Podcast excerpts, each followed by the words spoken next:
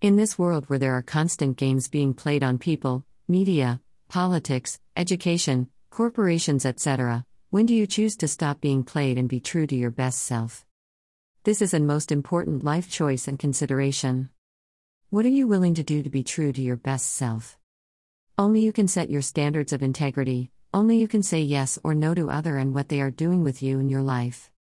Think about this for a moment or much longer. You will have to live with your choices for much longer than this life, and for all eternity. Only you will be fully and eternally responsible for your choices.